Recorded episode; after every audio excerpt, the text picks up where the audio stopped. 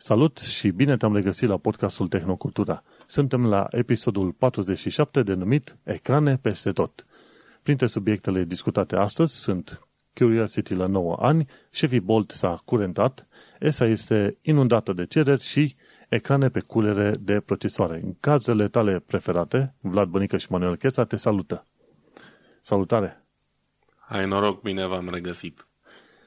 Și până ajungem la știrile noastre de zi cu zi și, bineînțeles, comentariile pe care le avem de aruncat aici în eterul ăsta interesant, nu uita să ne cauți și să promovezi podcastul pe oriunde asculți.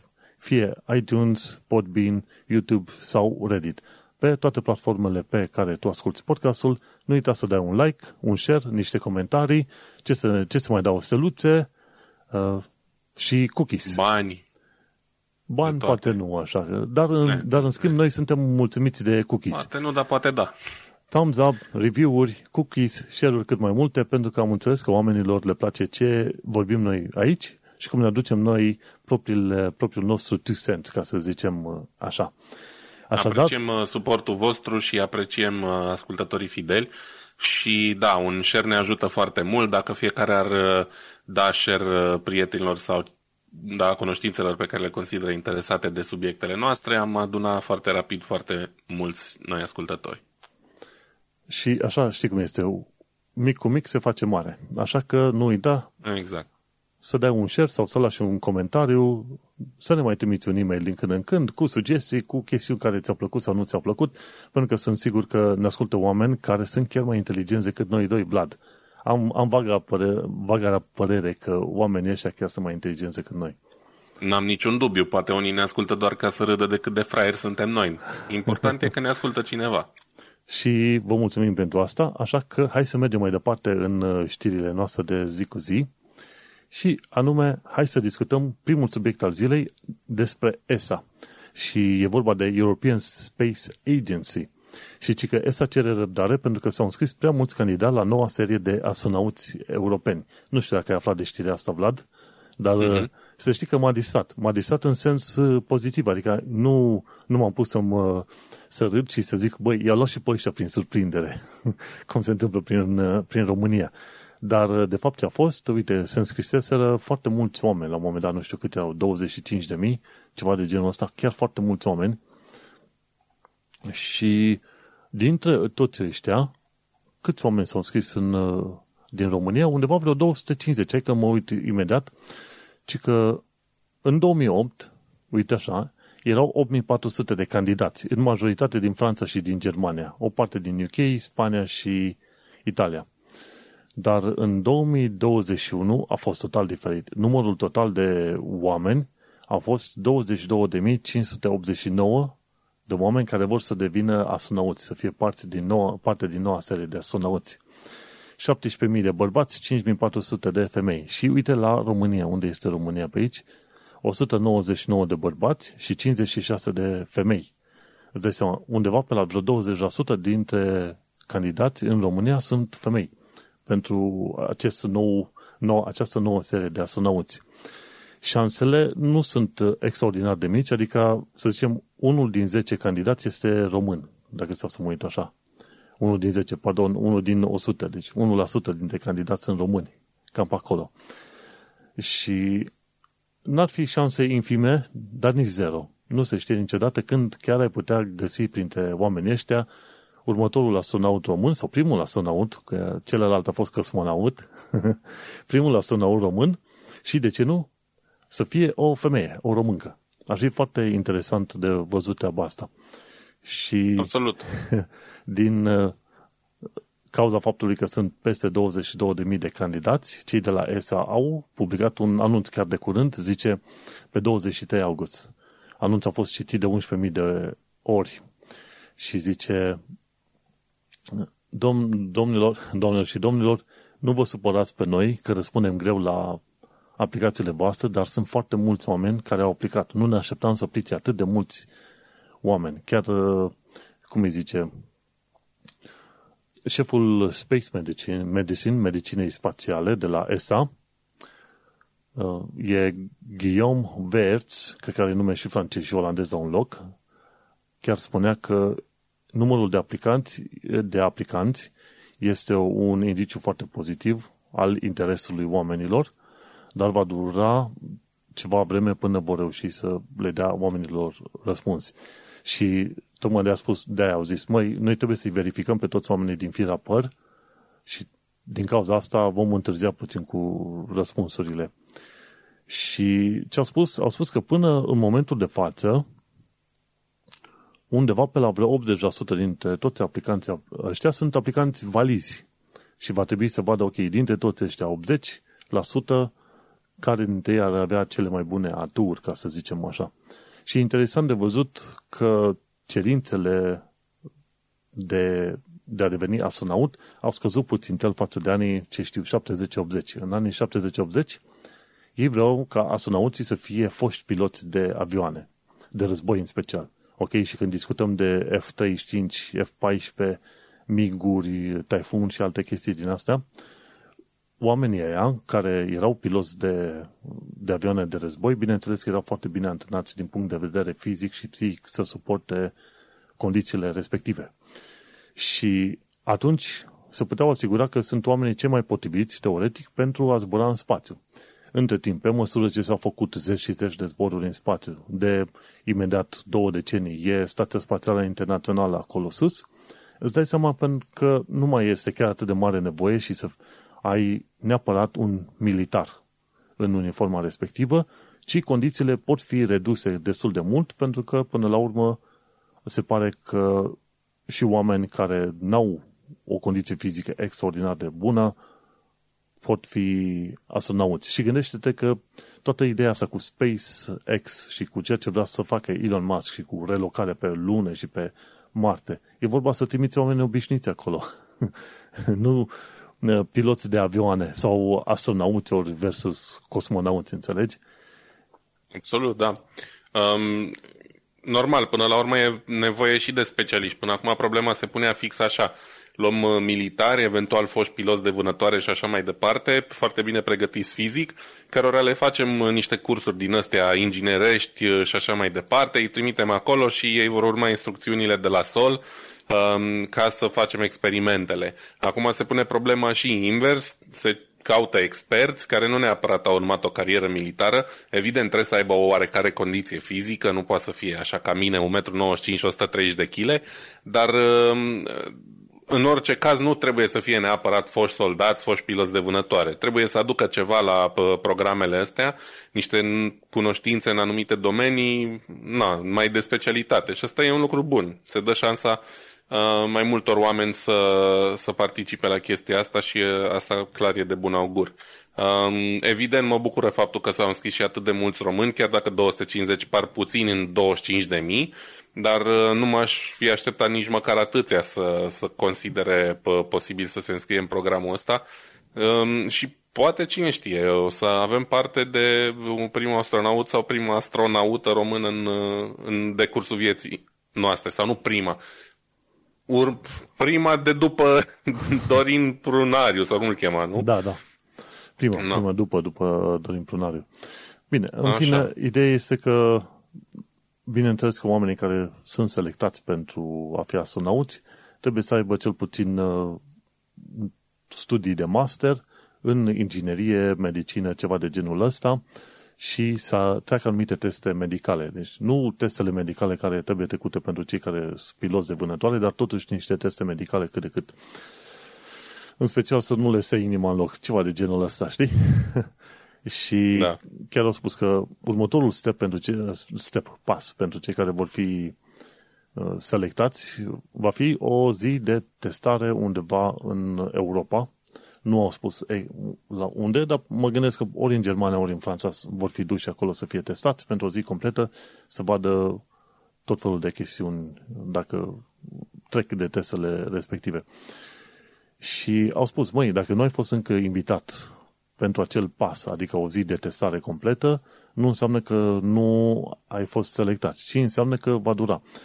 Trebuie să ne gândim că tot procesul ăsta va dura până cel puțin la final de an, când vor trebui când vor trece prin toate dosarele astea și, bineînțeles, îi vor duce pe oameni acolo să îi testeze. Așa că dacă ai aplicat și încă n-ai primit răspuns, trebuie să ai ceva răbdare, pentru că va dura ceva timp până procesează pe ceilalți oameni de dinainte. Și e o știre foarte bună, știi? Când te gândeai că vrei să zbori în spațiu, cândva mai de mult în copilărie, ce ziceai? Măi, m-aș duce, mă visez a să n-aud NASA. Dar uite că noi cumva suntem efectiv partea ESA. Și atunci sunt șanse mai mari ca un român să ajungă în ESA decât în NASA. Pentru că la NASA tot cetățenii americani sunt selectați. Știi? Da, ideea e că programele astea spațiale sunt acum în parteneriat și cam în fiecare misiune spațială zboară unul de la NASA, unul de la ESA, unul de la japonezi, unul de la ruși și tot așa. Deci șansele să ajungă în spațiu în momentul în care ajungi astronaut ESA sunt totuși destul de mari.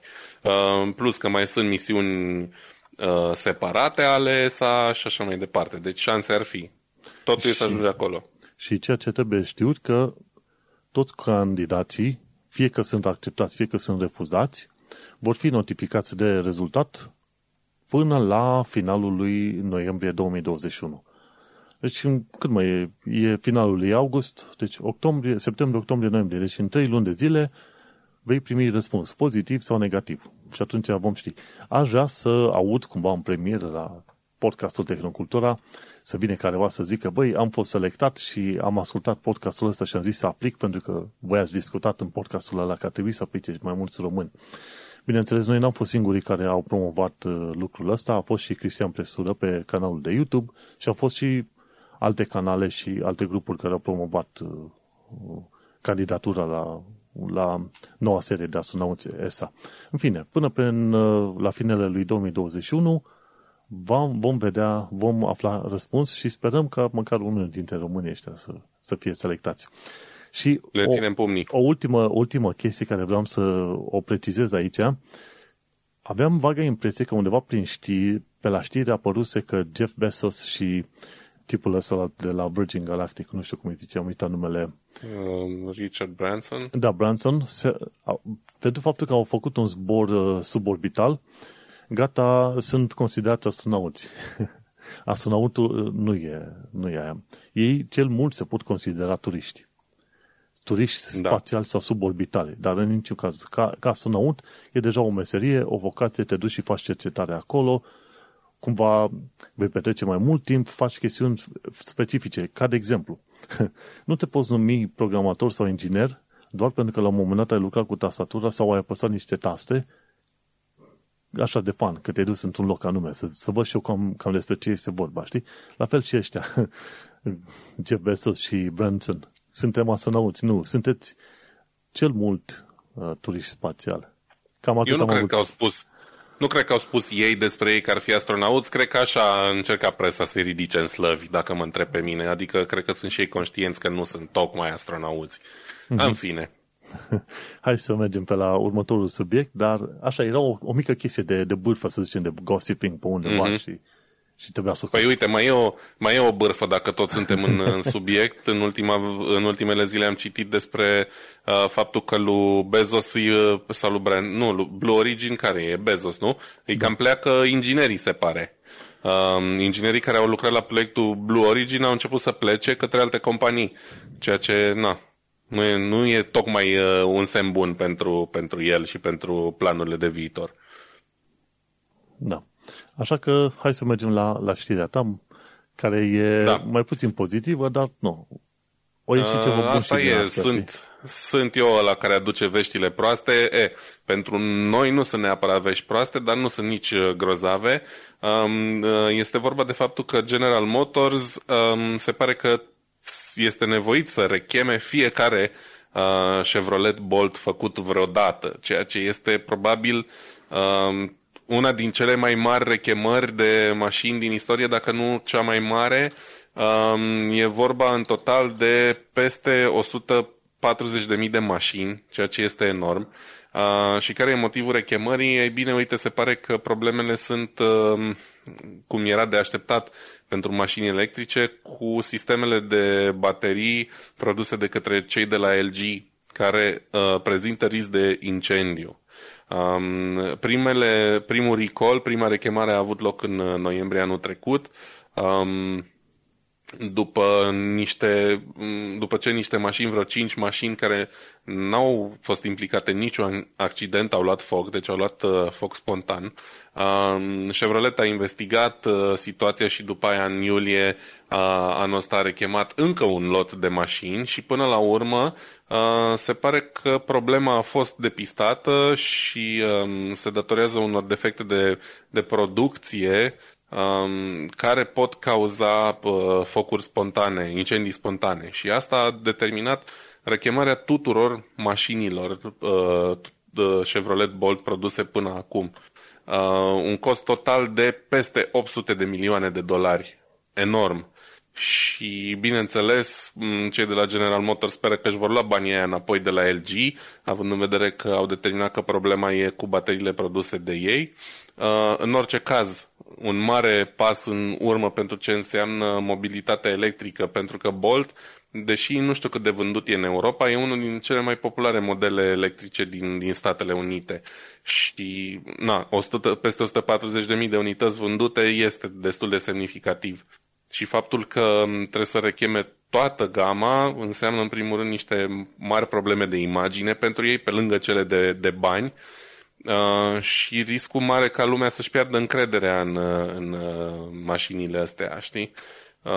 Până la urmă, parteneriatul ăsta dintre General Motors și LG a venit în urma faptului că LG, în momentul în care General Motors și-a început programul de mașini electrice, era probabil cel mai important jucător pe piața bateriilor litiu-ion pentru automotiv și au investit extrem de mulți bani în ei. Inițial, să zicem, s-a meritat pentru că le-au produs bateriile pentru mașini, dar uite, acum cu drawback-ul ăsta, cu pașii ăștia făcuți în spate, lucrurile nu arată grozav pentru ei. E un fapt deja destul de cunoscut că unele mașini electrice mai iau foc spontan. Din păcate, se întâmplă la unii destul de des. Statisticile sunt împărțite. Unii zic că, de fapt, per milion de kilometri conduși, mașinile electrice au șanse mai mici să ia foc decât mașinile pe benzină.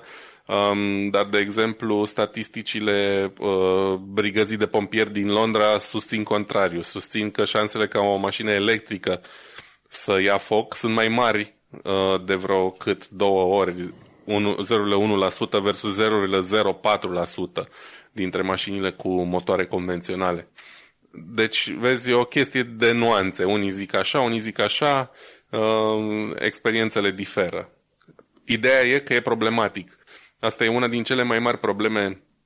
De fapt, de asta vrem să discutăm un pic subiectul. Una din cele mai mari probleme ale bateriilor actuale instalate pe mașini e faptul că chimicalele alea din care sunt ele făcute au un potențial nu foarte ridicat, evident, de a se aprinde, că vorbim de 0,1% din total, dar în momentul în care se aprind e aproape imposibil de oprit reacția aia până nu arde complet. Și asta, evident, poate să pună în pericol ocupanții mașinii, poate să pună în pericol mașinile dintr-un garaj și așa mai departe. Te gândești că ai un garaj subteran pe 3, 4, 5 niveluri și ia o mașină foc la ultimul nivel, Doamne ferește, se poate întâmpla foarte ușor o tragedie, știi? De-aia se lucrează acum de multă vreme și încă nu s-a ajuns la nivelul la care să se poate instala cu succes pe mașini, la bateriile solide, da? Bateriile care nu mai conțin decât elemente chimice sau componente chimice solide, care sunt mult mai stabile și la care riscul de a lua foc este mult, mult mai limitat decât în momentul de față. Dar mai avem până acolo. Să-ți povestesc o anecdotă. Ne jucăm undeva la Universitatea Transilvania cu niște sodiu. Și am pus așa o bucățică mică de sodiu în apă, dar cât era? Nici cât unghia de la degetul mic. Uh-huh. Dar bucățica aia efectiv a explodat și s-a dus direct în tavan. Vum, sus de tot. Și discutăm de sodiu, care sodiul interacționează nu cu apa din aer, ci cu apă atunci când îl pui în apă. Litiul, în schimb, interacționează cu apa din aer. Și asta e partea periculoasă, pentru că să închizi, să blochezi o baterie pe litiu care a început să ardă, trebuie să-i pui ceva, ori nisip, ori ceva foarte puternic să blochezi acolo interacțiunea cu, efectiv, cu apa din aer. Și de-aia, litiu e mișto ca baterie pe litiu, eu încep de tu pe acolo, litiu polimer, dar litiul în schimb e foarte reactiv, periculos. Da, e un metal mișto, dar e un metal care se aprinde foarte repede, arde la temperatură foarte mare și asta face foarte greu de controlat un incendiu de genul ăsta. Și arde atât de repede încât te poate lua prin surprindere și poți să nu-ți dai seama că trebuie să ieși din mașină până e prea târziu și poți să te arzi și așa mai departe. Deci chiar nu e de glumit cu așa ceva. Evident că se lucrează la un compromis cât mai bun între siguranța bateriilor, între o greutate cât mai redusă, o distanță cât mai mare și, evident, nu putem să nu luăm în calcul și costurile de producție. Și bateriile de acum sunt mult mai sigure ca cele din trecut, dar se întâmplă în continuare chestiile astea. Și evident că nu e bine, dar da, e nasol când se ajunge la o rechemare atât de mare, deci să te coste aproape 1 miliard. Mă gândesc că oamenii ăștia practic vor fi pierdut aproape tot profitul pe care l-au înregistrat cu mașinile astea în urma rechemării și LG sunt buni de plată acum. Cam asta e treaba. Hey, acum nu-i plânge neapărat pe LG sau pe alții sau Samsung. Cam o știre mai jos cu Samsung. Până la urmă, siguranța oamenilor contează. Și gândește-te, decât să ai 50, 100, 200 de oameni care mor, așa, mai bine le chemi. Și atunci, nu cred că ar fi prima mare rechemare, că am avut, cred că am mai avut General Motors în trecut îndepărtat, chemări din astea, rechemări de mașini multe, așa că... Da, mă refer la electrice, la mașini electrice, da. Cred că e cea mai mare de până acum. Și tocmai de aceea, uite, am pus lângă sursa ta Solid State Batteries, știi? Prin consorțiul britanic condus de Faraday Institution. Până la urmă se consideră că viitorul bateriilor electrice, nu numai pentru mașini, dar pentru orice fel de baterie, ar fi solid state, bateriile solide. Ci că înlocuiește acea substanță lichidă pe bază de litiu cu ceva ceramic. Acum, în articolul respectiv nu explică ce tip de ceramică este vorba, dar se pare că ăștia din UK sunt foarte hotărâți ca în maxim 10 ani de zile UK-ul să furnizeze 4% din necesarul de baterii auto global tocmai din UK, efectiv din țara asta, de unde m-am mutat eu, știi? Și atunci se pare că sunt foarte serioși. Sunt vreo 7 companii mari, 7 companii și grupuri mari, printre care și Universitatea Oxford, care s-au unit cu ei ca să facă chestia asta. Deci e Universitatea Oxford, este compania Johnson Matthey și British Volt. Ăștia 3 sunt printre cei mai mari care se bat să construiască acest consorțiu și să ducă pe mai departe scopul UK de a construi baterii solide. Și de ce nu? Uite că ar merge. Știi că la un moment dat mai discutaserăm și noi de baterii din alea de plastic. Și a fost și un exemplu pe YouTube. Ăștia au rupt bateria de plastic în multe bucăți și totuși funcționa. Și da. Îți dai seama, la fel ca și în cazul litiu-ion, litiu-polimer și alte tehnologii de genul ăsta, astea la rândul lor au fost exotice când începuseră să apară prin 90-2000. Toată lumea se uita chiorâși la astea. Și uite-te că tot acum se uită oamenii chiorâși la baterii pe bază de plastic sau pe ceramic, dar, vezi, e suficient să pui suficient de mulți bani la lucru și uite că vei obține chestia asta, știi?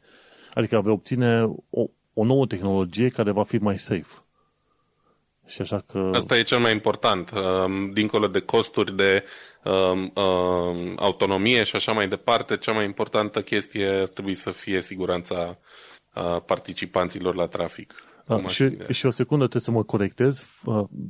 Cei care conduc din partea guvernului UK mișcarea asta de a construi baterii electrice din astea solide sunt cei de la Faraday Institute, dar ei n-au spus că UK va furniza 4% pe toată planeta, ci 4% din toate bateriile de mașină într-o decadă vor fi baterii din astea solide. Deci nu UK va furniza, ci vor fi 4% pe glob. Deci ca, să nu citez eu greșit din articolul de Guardian, că după aia cineva o să mă corecteze, așa că m-am corectat singur. Dar 4% în 10 ani de zile totuși înseamnă un lucru enorm de mare, pentru că chiar dacă mașinile electrice nu se compară la număr cu mașinile pe benzină sau motorină, nu se compară, sunt foarte puține, totuși e un număr destul de mare și speranța înseamnă că este chiar mare. Dacă înseamnă că în 10 ani de zile vei obține 7% din Global Consumer Electronics Battery, să fie din asta solide, și 4% pentru mașini electrice. E o speranță chiar foarte bună și ei ca să zic așa. Da, e important. Tocmai din motivul ăsta se presupune că bateriile astea solid state vor fi și mai ușoare, în primul rând, și mult mai sigure, ceea ce până la urmă e esențial. Și, de fapt, știi ce aștept eu cu adevărat? Baterii ca baterii, dar eu abia aștept să fie wireless charging, dar nu asta prin inducție, cum e la periuțele astea de dinți când pui pe acolo sau pe cum se încarcă telefoanele, ci undeva încărcare electrică la distanță. Știu că încercaseră niște experimente, nu Samsung, am și uitat numele firmei, și mergea până la vreo 5-10 metri distanță, dar știi cum e inverse square law, cu cât te îndepărtezi, cantitatea de energie electrică pe care o poți genera scade cu pătratul distanței, efectiv. Și atunci, și atunci chestia asta este încă dificilă, dar dacă vrei să fie tehnologie cu adevărat super faină, încărcarea la distanță. La distanță să scăpăm. Știi de ce? Pentru că vreau să scap de toate firele astea. Dacă te uiți la mine la calculator, peste tot ce vezi pe acolo, e teroare. Sunt numai fire după fire și nu am nevoie de atâta fire. Da, așa e la toată lumea, așa e și la mine. Încărcarea prin inducție la mașini cred că va fi o chestie la care se va renunța. Știu deja de câteva proiecte de mașini care trebuiau să iasă cu încărcare cu inducție și s-a renunțat, nu vor mai oferi chestia asta. Și una din anecdote, una din anecdotele pe care le-am auzit în grupul Volkswagen și probabil că are o parte de realitate acolo, este că cineva a zis într-o zi, bă, dar ce se întâmplă dacă mi intră câinele sub mașină, că simte un pic de căldură, sau pisica în momentul în care se încarcă și se prăjește acolo efectiv. Știi? Chiar s-a pus problema asta și aparent s-ar fi făcut niște teste și chiar există riscul ăsta și atunci se cam renunță la treaba cu încărcarea prin inducție. Că nu se consideră fezabil și chiar e periculos pentru animale mici, pentru oameni mici care se bagă pe acolo, riști să mori electrocutat, prăjit și așa mai departe. Pentru că nu vorbim de încărcarea unui telefon, da? Vorbim de încărcarea unei baterii auto, o putere mult mai mare, știi? Bine, dar acum la încărcarea prin inducție, ce contează e faptul că ai două bobine care sunt în apropiere. Problema adevărului este că n-ar trebui să fie chiar o problemă când cineva stă în zona respectivă, doar dacă nu plăcile, cele două plăci, una de pe mașină, una care generează inductorul efectiv, doar dacă alea nu sunt cumva foarte fierbinți. Ai un câmp, că efectiv ce se întâmplă acolo, e un câmp magnetic foarte puternic și acum trebuie văzut cum reacționează corpul uman într-un câmp magnetic foarte puternic. Chestia cu prăjitul, că s-ar părea că nu funcționează, nu reacționează prea bine.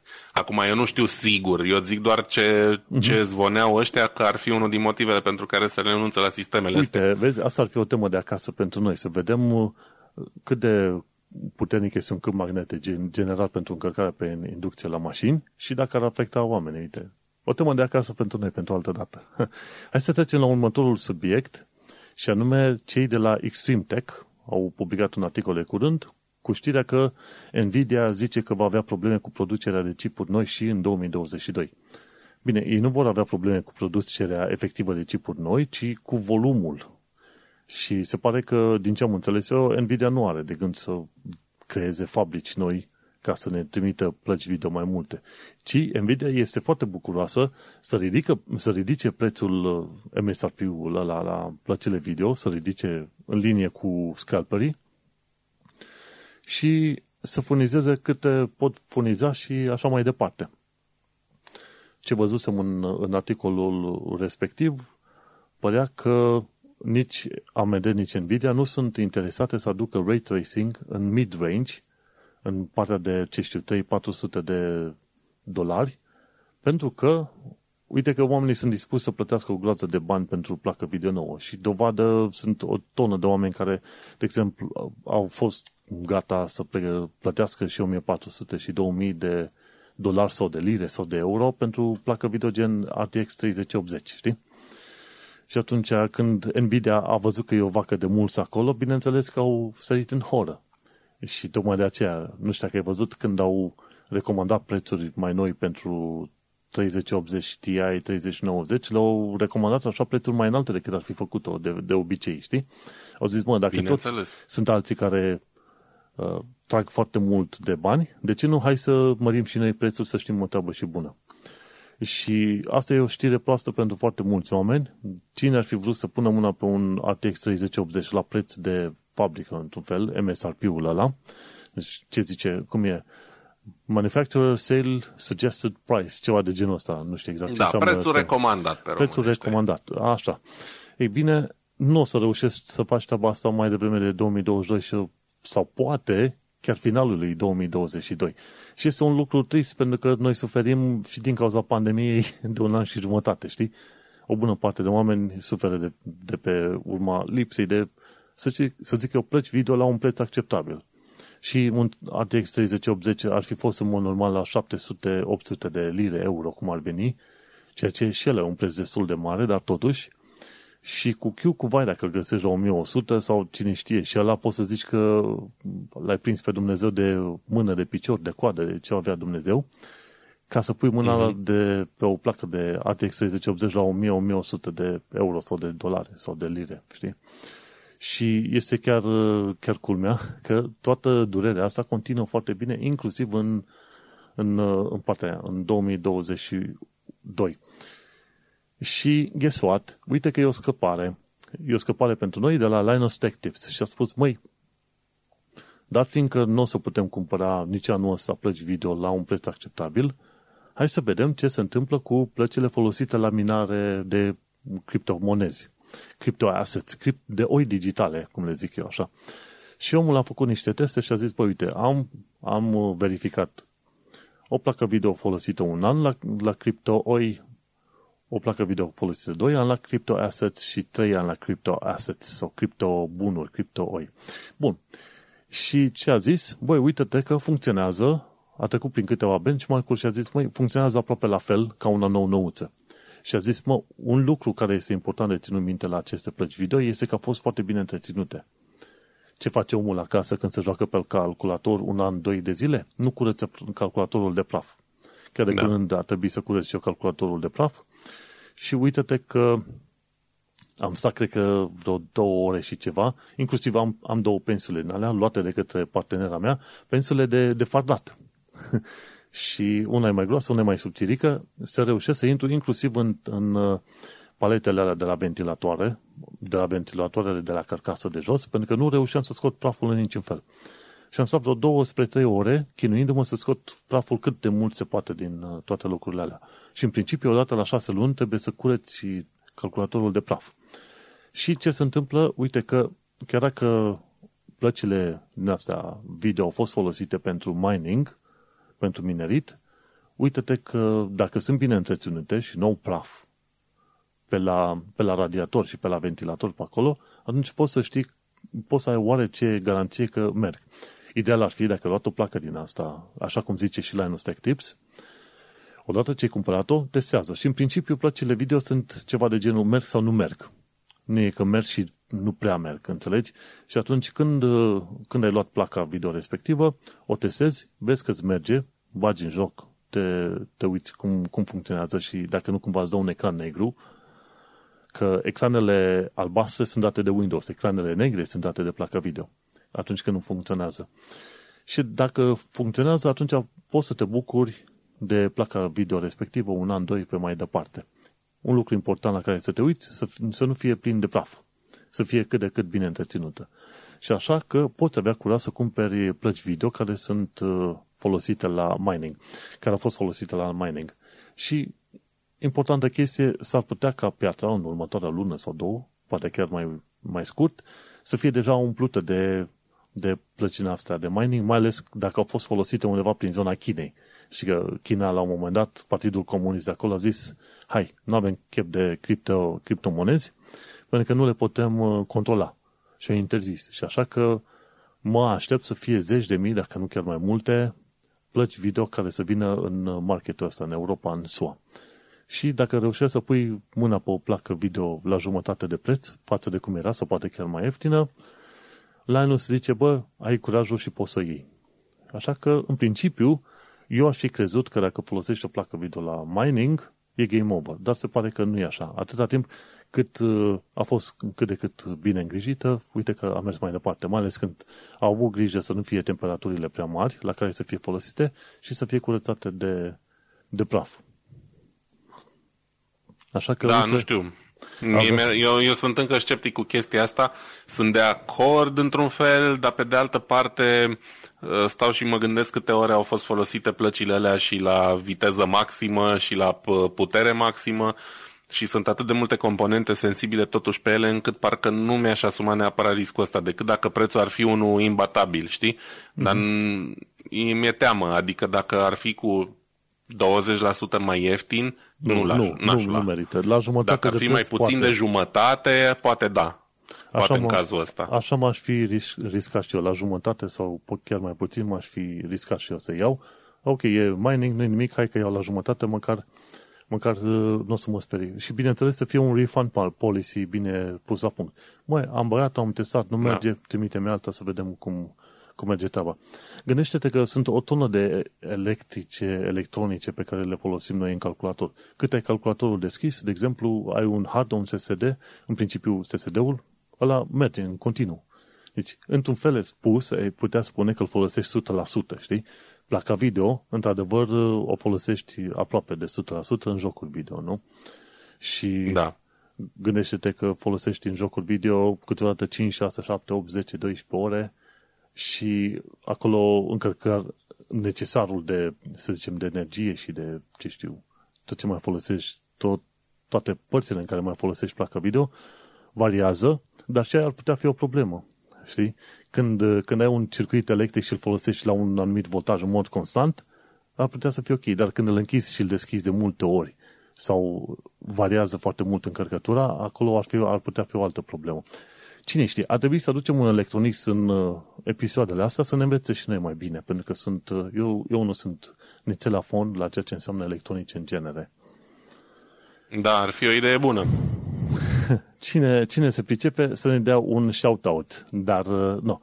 Uite, chiar dacă e criză și NVIDIA zice că le cam pare rău de noi, dar oricum vor avea prețuri mari, nu-i nimic, te poți băga pe mining GPUs.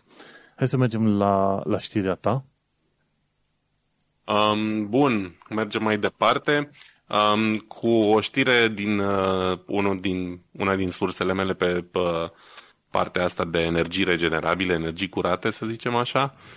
E vorba de Clean Technica, de unde aflăm că Universitatea Stanford, una din universitățile astea Ivy League, cum se numesc ele, din Statele Unite, va trece la energie 100% regenerabilă până la sfârșitul anului ăsta. Până la sfârșitul anului ăsta e planul. Și nu orice fel de energie regenerabilă, este vorba strict de energie solară. Este prima universitate din Statele Unite care face chestia asta. Am impresia că mai e una prin Australia care a reușit performanța asta până acum și cam atâta. Mai sunt alții care se chinuie să realizeze chestia asta. Stanford a început prin 2015 cu primele panouri solare. În 2016 au făcut o stație mai importantă de regenerare solară și acum își doresc să ajungă la 100%, ceea ce este absolut incredibil, pentru că e un pas foarte important pentru ce înseamnă energie solară și energia solară e chestia care mă obsedează pe mine cel mai mult în ultima vreme, pentru că este cumva din ce în ce mai ușor să ai acces la panouri solare, prețurile au devenit din ce în ce mai accesibile. Și, cum să zic eu, consider că e cea mai bună sursă pe termen lung. Știi ce întrebare am eu, acum că tu ești pasionat de chestia asta, de ce nu se duc oamenii să închirieze sau să cumpere părți enorme din deșertul Sahara să pună acolo panouri solare. Pentru că e foarte greu, în primul rând, să ajungi acolo și să instalezi panouri solare și deșertul Sahara, cum să zic eu, e orice deșert, dar mai ales Sahara, e un loc în care poți să te duci de două ori în același loc și să arate cu totul diferit.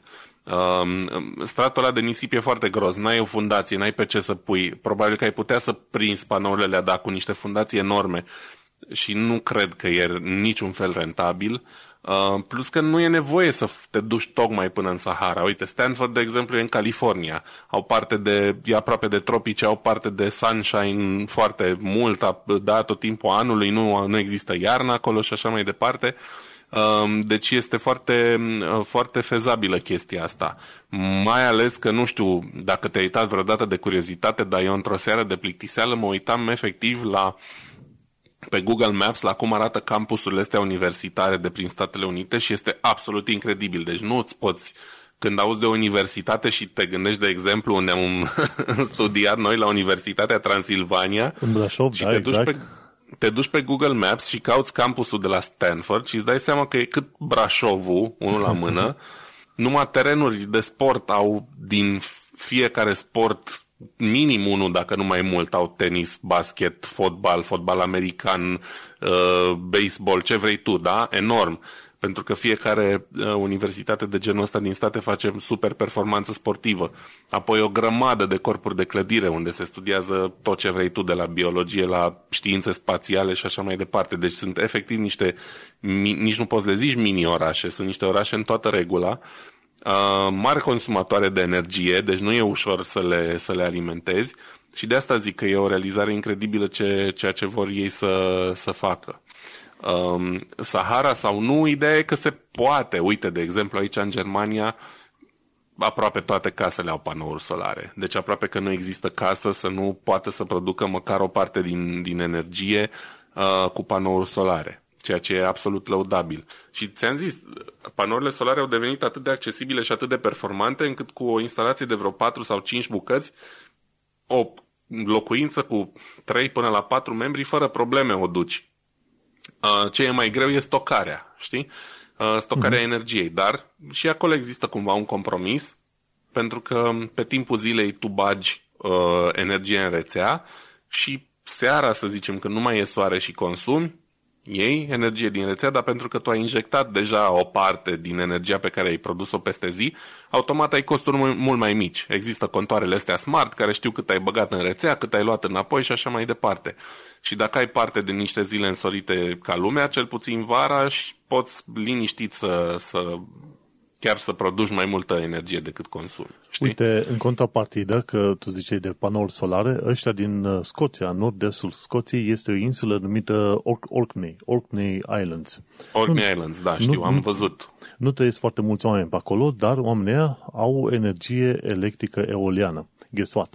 Generează 130% din energia necesară pentru toată localitatea respectivă. Nu sunt mulți oameni, am înțeles că doar câteva mii, dar ei generează atât de multă energie electrică, n-au unde să o stocheze, încât își permit să facă electroliza apei ca să obțină hidrogen. Da, am văzut și eu video-ul ăla, e foarte interesant ce fac și ei. Doar că eolienele, cum să zic eu, sunt mult mai costisitoare, mult mai greu de instalat, mult mai greu de întreținut. Panourile solare le pui acolo și ai cam uitat de ele, le mai speli din când în când de praf ca să beneficiezi de eficiența maximă, știi?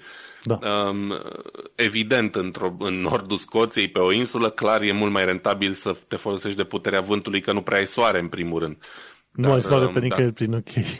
Exact, dar dacă ar exista, dacă s-ar face un sistem din ăsta nationwide, da, chiar și în Marea Britanie, unde sudul produce energie solară, nordul produce eoliană și așa mai departe. Noaptea cumva se găsesc soluții de stocare, fie că vorbim de baterii enorme, ceea ce nu prea e realizabil, fie că vorbim, mai e o instalație interesantă, e vorba de baraje de acumulare, care ziua, cu excesul de energie, sunt alimentate cu apă de jos, da, de la altitudine mai joasă, sunt umplute și noaptea dau drumul la apa din bazin și produc hidroenergie. Da. Știi? E o metodă de a salva energia. Alea se numesc baterii gravitaționale, cred că așa li se zice. Exact. fix asta e ideea, știi? Deci soluții ar exista. Evident, nu sunt simple, sunt costisitoare și e nevoie de multă muncă în spatele unei soluții de genul ăsta, dar există atât de multe posibilități în ziua de azi încât doar faptul că e mult mai simplu să arzi cărbuni face ca soluțiile astea să nu fie deja implementate. Da, pentru că ele există, deci chiar nu trebuie descoperite.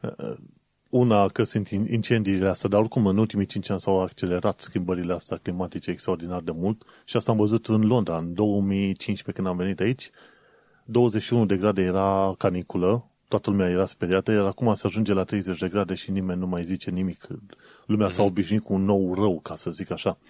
Dar eu ce aș fi interesat să aflu este vorba de panouri solare care funcționează pe infraroșii. Știi că astea merg pe lumină vizibilă normală, deocamdată, dar am înțeles că se lucra undeva la un moment dat pe panouri solare pe infraroșii. Și atunci n-ai mai avea nevoie neapărat de lumină directă. Când nu ai lumină, prin nori, pur și simplu, ai avea totuși radiație din asta infraroșii care ar putea alimenta panourile. Da, nu știu multe despre chestia asta, sună interesant, dar nu am idee.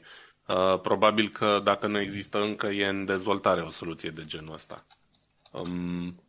Ce pot eu să spun e că există... și apropo, mai există acum niște baterii foarte mișto pentru acasă, destul de mari, pe care poți efectiv să le ai dacă, nu știu, ai o casă la țară undeva unde nu ești conectat la rețea, cu 3 panouri solare și 2 baterii din alea, poți să stai un weekend acolo fără probleme, cu niște televizori, cu internet și așa mai departe, știi?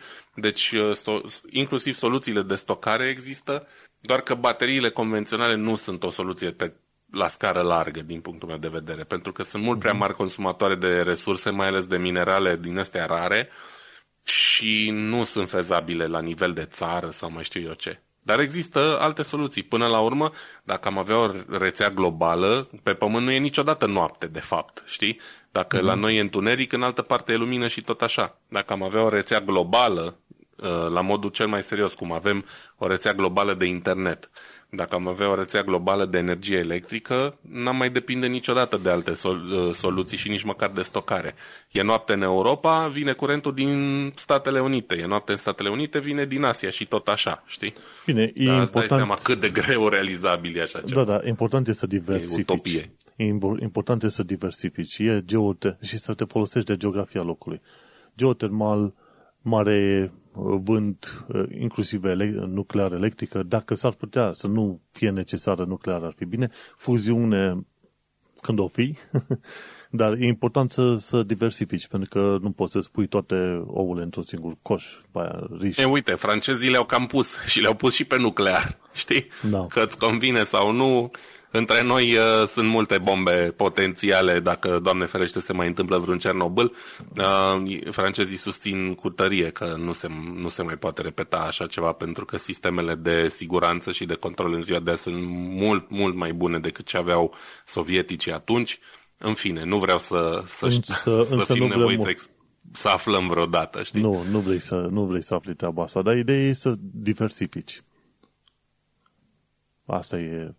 Asta e mantra mea sau concluzia mea, diversifici, nu te lași numai în energie electrică. Să diversifici și să diversifici pe soluții regenerabile, nu să diversifici la modul folosim gaz, dar folosim și huilă, știi? Să folosim și electric, să folosim și vânt, să folosim și hidro, cam asta ar însemna în 2021 diversificarea asta. Așa, și ca să zic că merg pe chestii, să zicem, relativ mai utile, noi trebuie să ne mutăm în curând și am ales să merg numai să mă uit la locuri care au, să zicem, încălzire electrică și nu pe gaz. Sau chiar și gătit, dar gazul să fie pe electric, nu pe gaz. Mm-hmm. Așa, da, și mișcare, da. Noi avem încălzirea pe gaz aici, în blocușorul ăsta unde stăm, dar în rest n-are nimeni gaz în apartament. Totul e electric. Mm-hmm. Cam asta e standardul în Germania. De regulă lumea se încălzește cu ulei din ăsta special de încălzit sau cu gaz și în rest plite și așa mai departe. Cel puțin în zona asta unde sunt eu, cam toată lumea are electrice. Cool. Și mai mult decât atât, din astea pe inducție, care au o eficiență mult mai mare, pentru că nu există pierdere atât de mare din căldură. Știi? Încălzești direct vasul, nu mai încălzești o suprafață între vas și plită și așa mai departe. Da, cum erau, show-urile înainte. Da, uite, acasă în Brașov am o mașină de gătit, cum se zice, că nu poți să-i mai zici la gaz, că nu-i cu gaz, electrică, normală, adică încălzește niște rezistențe și așa mai departe. Și alea sunt undeva la 50-60% eficiență, gazul e la 30% eficiență pentru gătit. Și astea cu inducție se apropie de 90%, din câte am înțeles. Da, deci, și exact și unde o să ne mutăm noi o să fie prin inducție, într-adevăr, zic, ok, ne luăm niște oale și mergem pe inducție și în plus nu ți-arzi mâna când pui paragaz. Depinde cât de mult lași oala aia acolo. Poți să te arzi un pic, nu așa de tare, dar poți să țipi un pic. Am uitat aspectul ăla, dar hai să nu divagăm. Mergem mai departe la ultima știre și ultima pentru mine, ca să zicem așa, de la Witch. Și e o știre destul de scurtă, Witch Co. UK.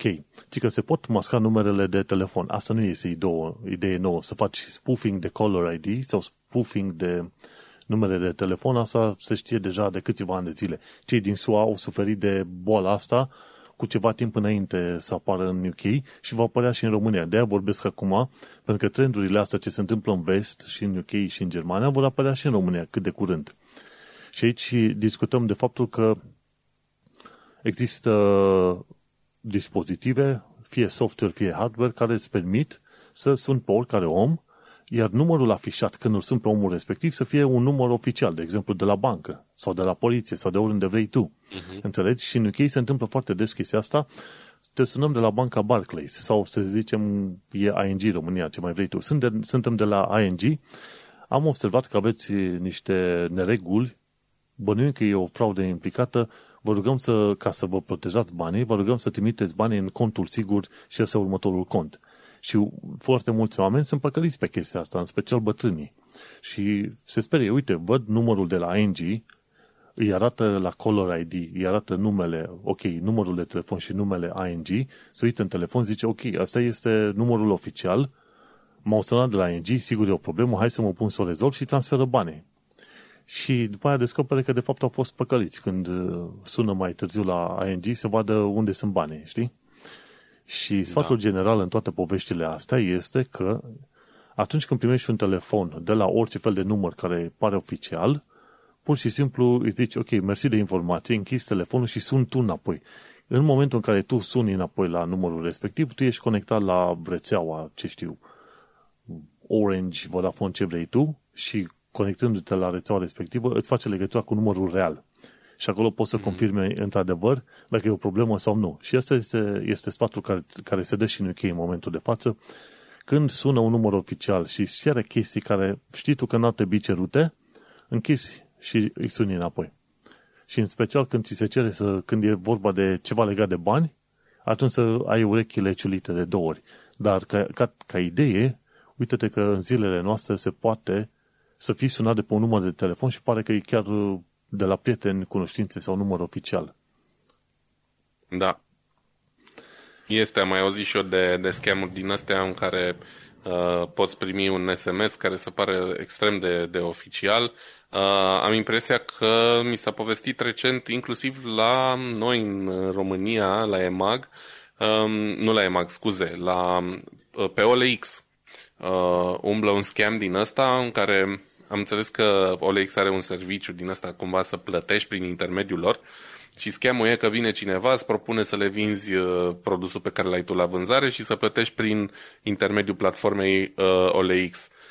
Doar că ei au clonat atât de bine sistemul ăla încât inclusiv un SMS vei primi care pare legitim de la numărul de la care primești de obicei actualizări de la OLX, înțelegi? Dar când intri pe linkul respectiv, te duce, ți-am zis, pe o pagină clonată, am văzut chestia asta cu ochii mei, te trimite pe o pagină clonată care arată exact ca aia, cu niște mici diferențe. De exemplu, dacă te duci pe o pagină din asta mai nouă, tu știi foarte bine că ești developer JavaScript, mai toate paginile din ziua de azi au alea 3 liniuțe de meniu, da? De unde duci mouse-ul deasupra, dai click și îți deschide un drop-down menu frumos. Ei bine, singura diferență notabilă pe care am văzut-o pe portalul ăsta e în momentul în care dai click pe meniu, nu-ți deschide un drop-down, ci efectiv atunci te duce înapoi pe homepage-ul OLX. Da, da. Pentru că n-au stat să-și bată capul să emuleze meniul ăla. Tot ce au făcut a fost CBS pe aici, au copiat efectiv cu toate resursele CSS și imagini și atunci au urcat pe un server undeva departe și gata, deci n-au stat să refacă totul, știi? Da. Dar oricum, cineva care nu are habar de chestiile astea nu se va prinde niciodată.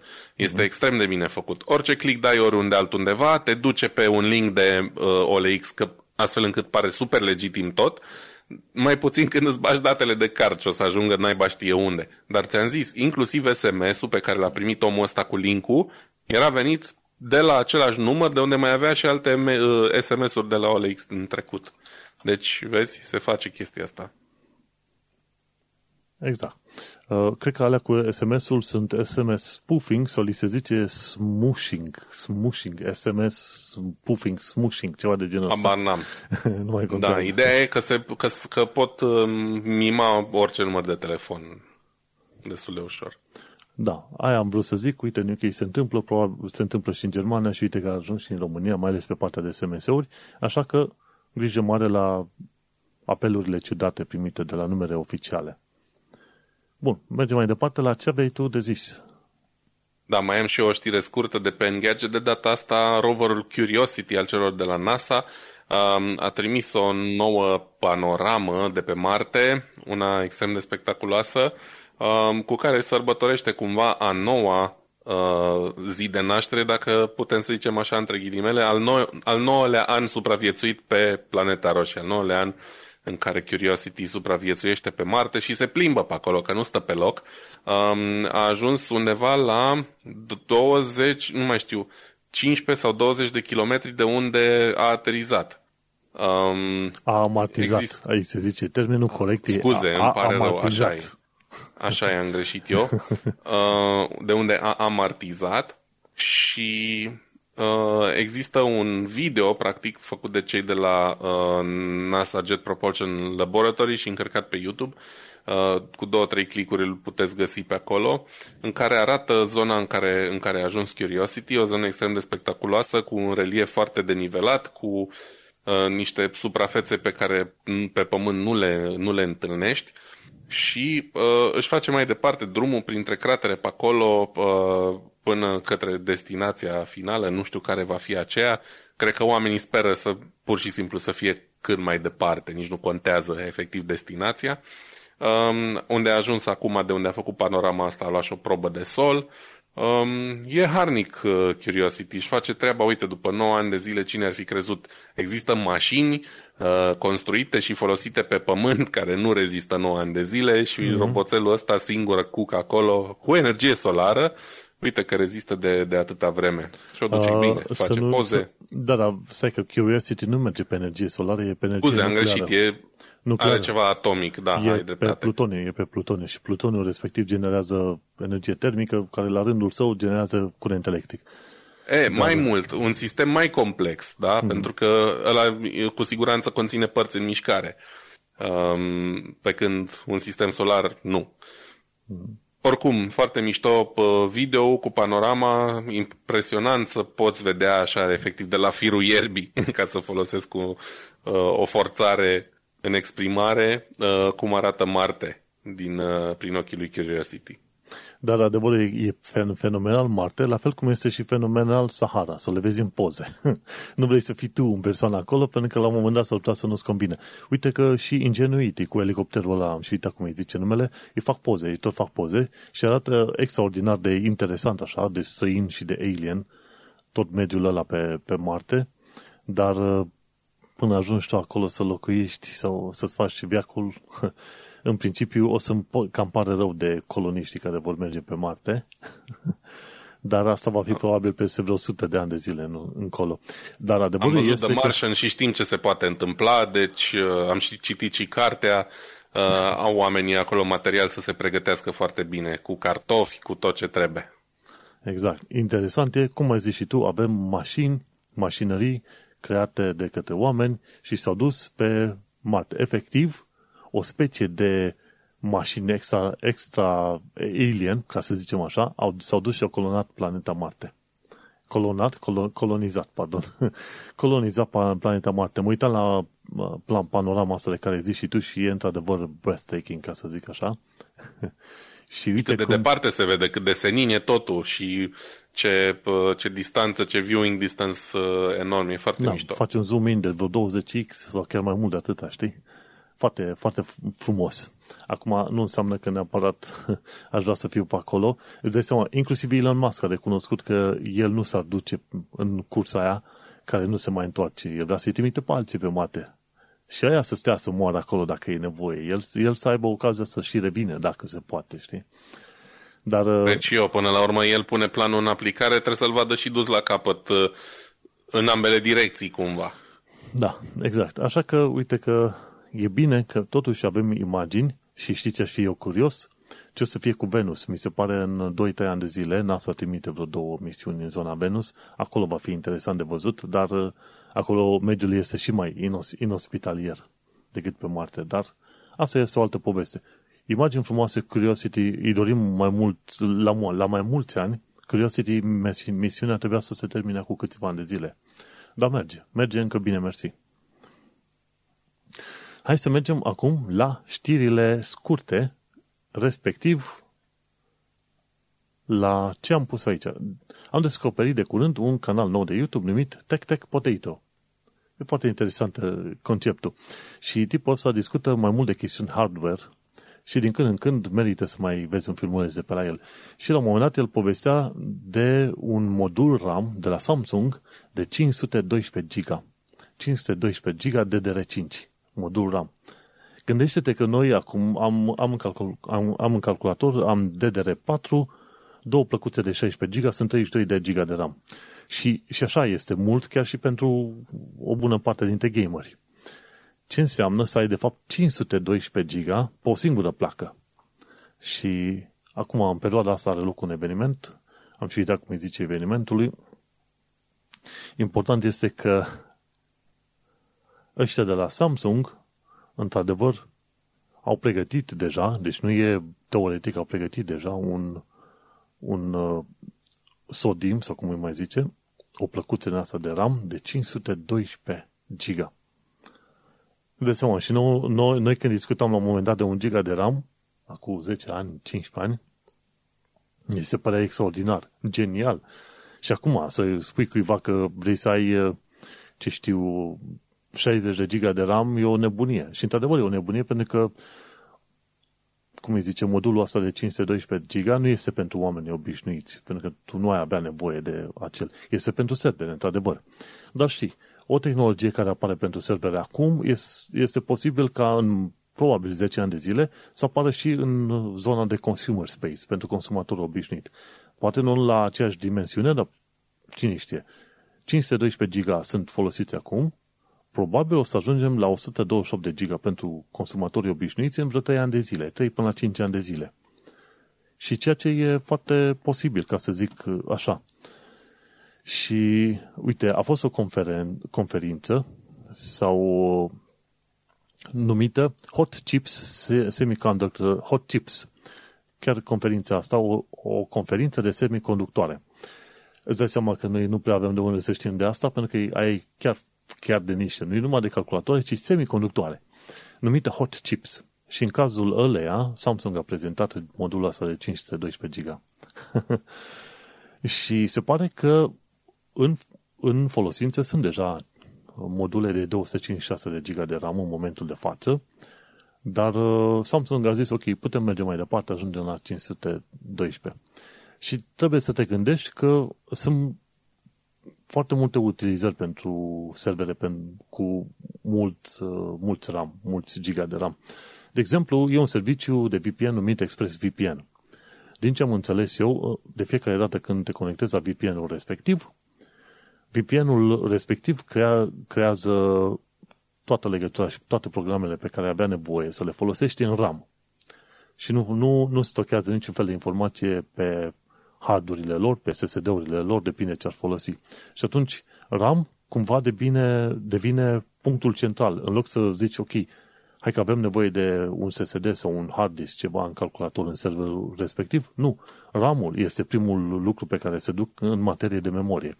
Îți faci toată treaba în RAM și după care, după ce ai terminat de folosit de VPN-ul, cel de la ExpressVPN curăță RAM-ul respectiv, adică memoria RAM-ul pe care ai ocupat-o tu și îți vezi mai departe de treabă. Și atunci, când te gândești că serverele își fac foarte multă treabă în memoria RAM, bineînțeles de trebuie și procesoare și video, depinde de situație, ajungi să înțelegi de ce Samsung a făcut treaba asta, pentru că Samsung nu face chestiile astea că li se par lui că e simpatic, nu.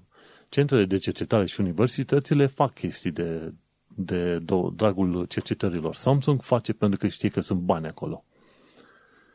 Și abia aștept să vedem dacă vor fi cu adevărat niște, niște aplicații reale pentru ceva de genul ăsta, 512 GB de RAM. Știi cum este? La fel cum a apărut IP versiunea 4, 3,2 miliarde de adrese de IP. Au zis, nu, sigur nu o să ajungem la numărul ăla. Și uite, în momentul de față am ajuns la mult mai mult de atâta. Așa și cu RAM-ii. Acum ne se pare că ar fi prea mult. Dar poimâine o să vezi că tot fel de motoare în astea grafice zic, măi, avem tehnologie, hai să facem să ne folosim de tehnologia respectiv, să generăm o grafică și mai tare, și mai simpatică, și mai șmecheră. Așa că nu e imposibil de crezut că în 10 ani de zile să ai nevoie de 128, 256 de giga de RAM pentru un joc. Și jocul ăla să fie de 1 tera. Deci nu e imposibil de imaginat treaba aia. Bun. Mergem mai departe. Te-am lăsat mască cu știrea asta, știu. Da, e impresionant. Eu sunt anti-cantități enorme de RAM consumate. Dacă se pot face lucrurile cu cât mai puțin RAM, cu atât mai bine. Uite, în ultima perioadă au mai stagnat lucrurile, să zicem așa, și cam de vreo 10 ani încoace 8-16 GB de RAM sunt suficienți. Creșterea enormă a fost între 2000-2010, ceva de genul, când parcă odată la 2 ani aveai nevoie de cel puțin dublu RAM ca să-ți mai deschidă orice în Windows, știi? În ultima perioadă au mai stagnat sau mai liniștit lucrurile, evident. Ideal e să ai 32 de giga de RAM, dar și cu 8 e ok dacă nu faci chestii foarte intensive grafic, și 16 e cam suficient pentru majoritatea chestiilor. Exact. Ceea ce nu e neapărat un lucru rău, pentru că, nu știu, nici să profiți atât de mult de o tehnologie existentă încât să pui lumea pe cheltuieli când lucrurile se puteau face și altfel, nu e ok. Acum, până la 512 GB de RAM mai avem mulți multipli de 8 de străbătut și da, probabil că va rămâne, cum ai zis și tu, în următorii 10 ani nu vom ajunge totuși acolo. Exact. Bun, următoarea știre de la Interesting Engineering, ci că sateliții SpaceX sunt la risc de coliziune de 1600 de ori pe an. Și când discutăm de risc de coliziune, înseamnă că trec în apropierea altor sateliți, nu numai SpaceX, și când discutăm de apropiere, e vorba de 1 kilometru distanță. În spațiu cosmic, să fii la 1 kilometru distanță de orice, e danger close. Știi, e near collision close. Și ci că sateliții SpaceX, uite, nu s-a spus treaba asta, dar au sisteme autonome de reorientare și de evitarea coliziunilor. Ceea ce e un lucru bun. Pe de altă parte, dar fiindcă ai 1000-2000 de sateliți acum în spațiu de la SpaceX și vor să urce vreo 12.000 în total. În ceva de genul, da, mult. Dacă oricum ăștia, teoretic, așa puțin... 7.000 chiar, pardon. 7.520. Nu, nu cred că ăștia sunt în total. Da. Nu sunt în total toți sateliții. SpaceX are undeva pe la 1.000-2.000. 1740 a lansat SpaceX. Vezi? Și atunci, dacă ăștia sunt la risc de coliziune de 1600 de ori pe an, adică nu, există 1600 de near collision events, gândește-te cum va fi când SpaceX lansează 12.000, 20.000 de asemenea sateliți. Mă gândesc că cineva pe undeva nu s-a gândit de două ori când a lansat. Fiecare piesă, fiecare satelit care se lovește cu alt satelit creează un efect de avalanșă. Și gândește-te ce ar însemna la un moment dat să ai zeci de mii de sateliți de ăștia care s-au bușit între ei și să creezi un fel de scut în jurul planetei Pământ, să nu-ți permiți să părăsești planeta pentru că vei fi distrus. Păi există temerea asta că încolo se îndreaptă situația și deja există teama că următoarele misiuni către Lună sau Marte vor fi afectate de numărul ăsta foarte mare de sateliți. Nu știu, nu există nimeni care să controleze chestia asta, adică nu cred că Elon Musk lansează 12.000 de sateliți totuși de capul lui, mă gândesc că a primit niște aprobări ca să facă chestia asta. Nu, primește aprobări de la... Atunci, nu știu, cineva trebuie să... de transport american, ceva de genul ăsta. Da, cineva ar trebui să știe care e situația și cât... cum să o ține sub control, pentru că iarăși ajungem la o situație în care, ok, încep și sunt distruși sateliții de care depind multe din chestiile pe care le folosim noi zi de zi. Nu e cea mai mare problemă. Problema e că pot fi puse inutil viețile unor oameni în pericol în momentul în care cineva pleacă în spațiu și trebuie să treacă prin bariera aia de sateliți, știi? Și asta nu e ok. Să pui oameni în pericol nu e ok niciodată.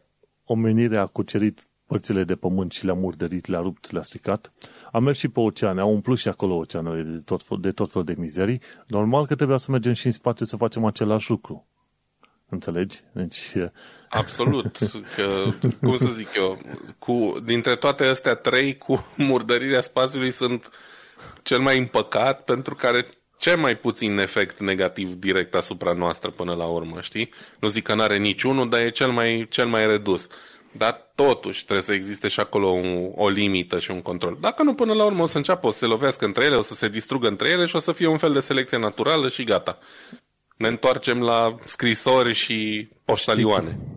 Știi cum e important lucru în toată afacerea? Asta este că sunt deja firme care vor să lanseze sateliți gunoieri în spațiu și vor fi. Da, am vorbit despre asta la podcast. Exact. Uh-huh. O întreagă industrie. Și la fel vei vedea cum vine mafia italiană, că la fel mafia italiană în New York, ei controlau sângerea gunoaielor pe acolo. Și atunci vine mafia italiană în spațiu.